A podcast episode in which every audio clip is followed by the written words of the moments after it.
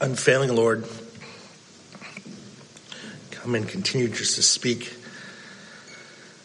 through your word as only you can.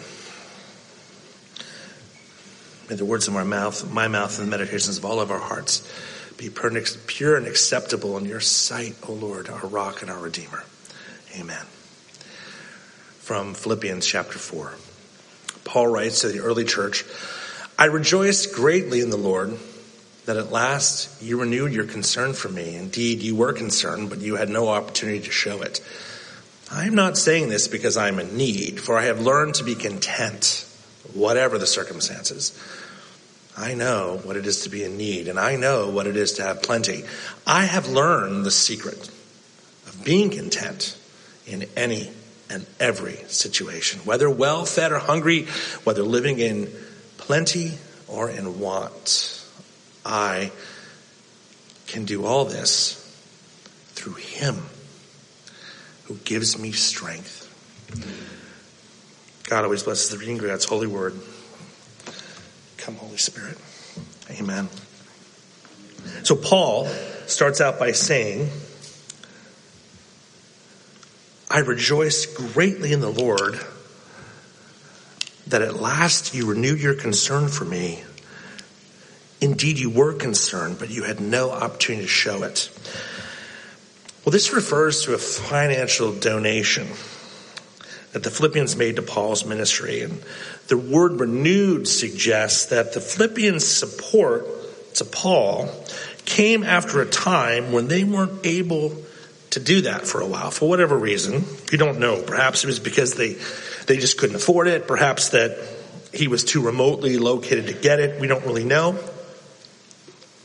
But they were out of touch for a little while.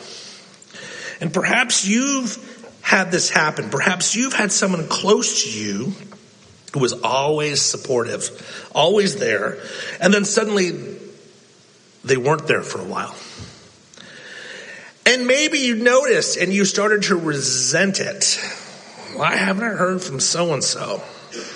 You reach out to them, no response. Maybe you feel some resentment creeping in. And then when they do connect with you, you might feel tempted to say, well, now, where have you been? Well, Paul shows us in just this one verse how to live the gospel in that moment as he responds to their renewed concern, not with accusation or shame, but with rejoicing. It says, verse 10, I rejoice greatly in the Lord that at last you renewed your concern. In other words, welcome back. It's so good to be reconnected. It's moments like this when we we kind of re-evangelize each other, right? We preach the gospel of grace to each other by extending grace past what, what might have been previous disappointments or just a lack of connection. And rather than accuse and shame, we embrace the other person and say, it's great to be together again. You know, life lived in the trenches of human experiences is going to have all these ups and downs and middles. You're going to get plenty of chance to give grace. Paul makes it clear he's delighted in their re-engagement to support him. Welcome back. And we, we share the gospel with each other when we say, welcome back. We got to preach the gospel to each other all the time, right? But then Paul pivots in verse 11. He embraces their support, but then he tells them this I'm not saying this because I am in need, for I have learned to be content, whatever the circumstances. I have learned to be content, whatever the circumstances. We just returned from our trip to California. We went to Auburn, just northeast of the Bay Area, to see Jill's cousin Tom, who was battling stage four pancreatic cancer. They've stopped chemo. The chemo wasn't working.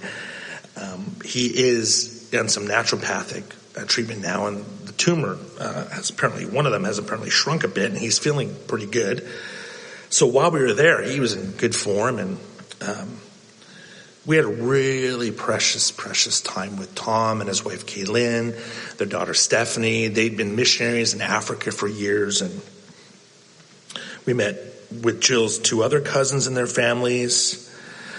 It was awesome. And from the first day of the trip, on that first day, Tom and Kaylin took us up to this retreat center up on this mountain, tree covered mountaintop. And we, it's a retreat center for pastors and missionaries. And there was a pool and there was a hot tub. And they were, I think I saw a fox or a coyote. I'm not sure what. It was wonderful. But then there was that ride back from Lake Tahoe. It's a, it's a bit of a two hour drive. It's about a two hour drive or so back from Lake Tahoe. We took a trip down there. It was awesome. And we saw Emerald Bay, which is otherworldly. It looks like a CGI effect, right? Beautiful time down there. But on the way back, on I 80, we were cruising along, trying to get back in time to be with Jill's cousin Patty's family, who Jill hadn't seen in years. We were going to get back there and have dinner. They were making a dinner for us. Suddenly, the traffic slowed, and then the traffic stopped, and it was a half hour, and then it was an hour, and then it was two hours, and then it was three hours, and about three and a half hours, we were in traffic. Now, I wish I could stand up here and say, and the whole time I was, I have learned to be content, whatever the circumstances. But let's just say I was a moving target, right? I was sort of up and, you know, I had my moments where I was in a zone of, okay, well, this is chill. This is family time. And then I'd be like, but we got to get back for Jill's family. And why aren't we moving? And what to say? Well, okay, we're all right. I think we'll be okay. But, but what about what's going on? Why can't they clear this? Well, it's okay. We can be with family time. But what is this with California? Why do they have all this bureaucracy? I had a whole narrative going in my head pretty soon about what was going on, right? I had diagnosed the whole thing. Apparently, a semi full of food had caught fire and it was ablaze. And it's a two lane highway in more rural California, uh, I 80. And so they had to shut down one lane. There was no shoulder. They had to shut down one lane to get the equipment there, shut down the road. We missed the dinner. We got to know our people around our car a little bit, the other cars. Got a little, little bonding, little, little uh, traveler bonding there. Maybe you've been there. You've been jammed up. Life has a way of jamming us up in moments when we feel anything but content. Maybe it's just a traffic jam. Or maybe it's something so unthinkably awful, like when dear, faithful, kind hearted cousin Tom gets stage four pancreatic cancer and the chemo doesn't work. Traffic jams cancer, and everything in between, you've probably had to deal with reasons to be discontented somewhere in your life, probably recently. Paul sure did. Paul's under house arrest in Rome, as we talked about. We think it's Rome when he's writing this. Paul writes a bit later that he's finishing this letter at one point. Um, he's finishing this letter, and he mentions at one point in his ministry, in verse 15 of this chapter, he says, Not one church shared with me in the matter of giving and receiving except you only. So this is a guy who has had triumphant moments. I mean, wow moments. The Areopagus in Athens, you know, pro- proclamation, confronting the enemy, uh, evil. Um, but then he's also been beaten up. He's been jailed. He's had bad times. So when Paul says, I know what it is to be in need and I know what it is to have plenty, Paul has plenty of street cred to back that up. Paul continues in verse 12. I have learned the secret of being content in any and every situation, whether well fed or hungry, whether in plenty or in want. The Greek here for content is autarkeia and scholars point out that this is a term used in Stoic philosophy. You'll find this sometimes. Christians, early Christians, the Bible, the early church, had a way of raiding the vocabulary of the surrounding world and kind of, you could say, evangelizing it you know, reloading some of these words with newer, richer meaning so that it connected with the surrounding culture, but then it also kind of converted their way of thinking. Isn't that cool? So not only evangelizing people, but they were evangelizing language. And autarkeia is one of those. You see, because the Greek Stoics saw autarkeia as maybe more like Spock, right? Kind of chillville, like don't go there, let emotions crush them, push them down. It was used to describe the self-sufficiency vibe of someone like a Socrates. The idea that, hey, just be content with whatever fate or the gods dish out to you, right? That was how the Greeks saw it. Paul uses this word here, though, differently. It's the only time the word is used in the New Testament. And there's a big difference, as scholars like Gerhard Kittel point out, in how Paul uses it from how the Greeks use it. He converts autarkeia by refocusing it on Jesus. More on that in a second. This autarkeia, this contentment, has three important points about it. One is this contentment is not natural. Have you noticed that? When we're in a traffic jam, contentment is not the natural human response. Oh, I'm content now. I'm stuck. Therefore, I am content. No, that's not how that works. That ain't how we roll. But notice, Paul says in verse 11 and 12, I have learned to be content. Verse 12, I have learned the secret of being content. The Greek here for learn is emathon, which belongs to a cluster of words, including mathetes. Mathetes is disciple. It's the same idea. This is a schooling word. It's a process word. Contentment of the sort that Paul describes takes time and it takes practice. I had a lot of chance to practice on the way back from Tahoe. we all will. Try this. The next time I'm speaking to myself, try this, Matthew. The next time you find yourself impatient or, or discontented in any way, try to reframe it as an opportunity to learn, right? Hear this verse. Maybe, maybe I should memorize this. Maybe we should memorize this. I, I'm staying in the checkout line. It's taking too long. I have learned to be content. I am learning. I have learned the secret of being content. See it as a learning opportunity. Discontent is a learning opportunity. So we have to learn it. So that's the first thing about content. This contentment, as Paul describes it, autarkeia, is learned. It's not built in, it's learned. But there's more. Secondly, we've already alluded to this. Autarkeia, contentment, as Paul describes it, is not merely about shutting off emotions. It's not like just turning off a faucet. Like, okay, I'm just gonna, I'm gonna go dark with my emotions now and be Spock, you know? That was how the Stoics defined it. That's not how Paul defines it like we said, Paul takes a philosophical, Greek philosophical idea like autarkeia and he converts it by focusing it through Jesus. I have learned the secret of being content. 12, 13, verse 13. I can do all this through him. This isn't a mere call to have a better attitude. Get a better attitude. Well, that's true, but that's not where we start. We don't demote the emotional life. We don't shut down our emotions. There's no, there's no way you can just turn off the faucet. Maybe some can do it better than others, but by and large, it's not the path, the path to transformation. This is about bringing all those emotions, all your struggles to Jesus. Through Him. Autarkeia through Him. That's the move that Christians make. It is a Christ-centered contentment laying it at his feet, laying those emotions down. I'm really frustrated right now in this car. I'm really scared for my spouse. It's not denial of that. It's naming it and laying it down through Christ. It's not a moral, it's not a fatalistic, well, whatever, I'll trust myself to the faith. No, it's trusting yourself to Jesus. You could say Paul relationalizes autarkeia. That's an upgrade for contentment, right?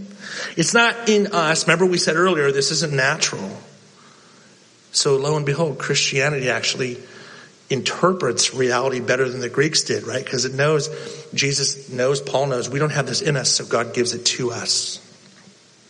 I can do all of this through Him, not in myself. This is good news.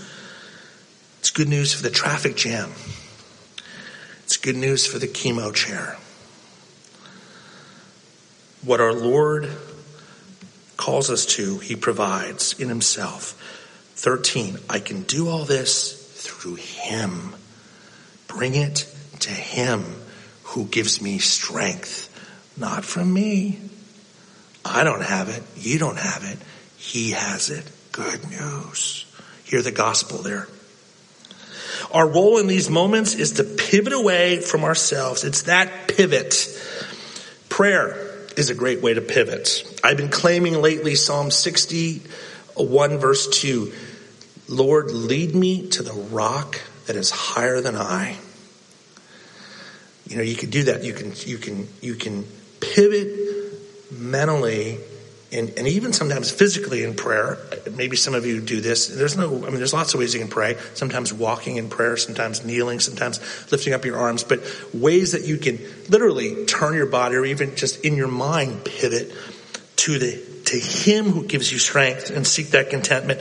Liturgy, different prayers, structures, however you do it, whether you pray the way we pray in this service or the first service, or anything in between. You know, it's a big ocean of prayer, prayer options in the church, but it helps us pivot. Hymns and praise help us pivot to the one who gives us strength. Being prayed for helps us pivot to the one who gives us strength. Memorizing and reciting scripture helps us pivot. The Lord provides the contentment. We just have to turn and seek Him and get it. And even if you're having trouble turning, say, okay, Holy Spirit, I'm really frustrated. I'm jacked up internally. Help me to pivot now. And the Spirit will. That's the path to contentment in a Christian sense. That's autarkeia, Christianized, converted, not merely turning off emotions like a stoic. The Lord doesn't ask us to do that. The Lord says, turn toward me. Turn toward me like a child turn towards a parent, like a, like a child, a toddler turning toward a parent. That's the path to contentment. So contentment is a process that's learned. Contentment is not merely shutting off your negative emotions, it's a relationship. So it's a process, it's a relationship. That's the contentment. And lastly, we got to point out the contentment that is relationally learned through practice is not passive. Contentment is not passivity. Contentment actually frees us to bold, daring action. Just look at the life of Paul, who was content in Christ. Paul was content, but he wasn't inert. Paul's work has an urgency to it, but it's an urgency that lives from contentment in Jesus. That's why Paul is so free. Years ago, I read the phrase from Max Lucado, a Christian writer. It stayed with me the rest of my life. He wrote about being freed from failure's fatality. At a funeral around that same time for a dear man, Willis Yoakum, in the church where I grew up with, his son talked about how Willis embodied the grace of God by saying to his son, You can be perfectly free to be imperfect. That doesn't cancel out striving or growing and, you know, wanting to become a better person in Christ. But we're most free to do that when we know we're loved where we are. So contentment is, is that center place. It's that place where we know where we're cherished, where we're loved as we are, before we can do one thing to earn it. And that sort of connectedness and being cherished, being loved, that contentment at the center, make no mistake, that is the nuclear fuel of life. When you live held and contented in, that actually enables you to be bold. That's what Paul did. When you're content in God's love for you, when you're content that you're claimed as God's child in Jesus Christ, then you're free to live life with risk and bold abandon. That's how Paul lived. That's contentment as empowerment. Pastor and writer Bill Hull writes about the struggle with impatience in ministry. He and Eugene Peterson talk about impatience as something that besets anyone doing ministry because it can be hard and slow work. How do we get from impatience to patience from, or you could say, I think from discontent to discontentment to contentment? Hull writes this. He says, I found the cure in rest. Not primarily physical rest, but soul rest. Soul rest in God's approval and his promise to give me the fruit in his time. Soul rest in God's approval and his promise to give me fruit in his time. But his rest didn't just fall out of a tree. I had to invite him into my inner world for fellowship. I had to learn to be quiet and listen to his whisper, to understand his hand in the circumstances of my life. I had to learn to hear him in the beauty of the earth and in the pleasure of relationships.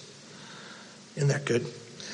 And so I started to understand my personal time with God as a conversation and sought, I sought to know him in a relational way. I sought to know him in a relational way. And here it is. Here's, here's contentment. Are you ready? I learned to let God love me. I learned to let God love me. Over a period of years, impatience left me little by little. And I think the same would be true when we let God love us and let that feed a deep sense of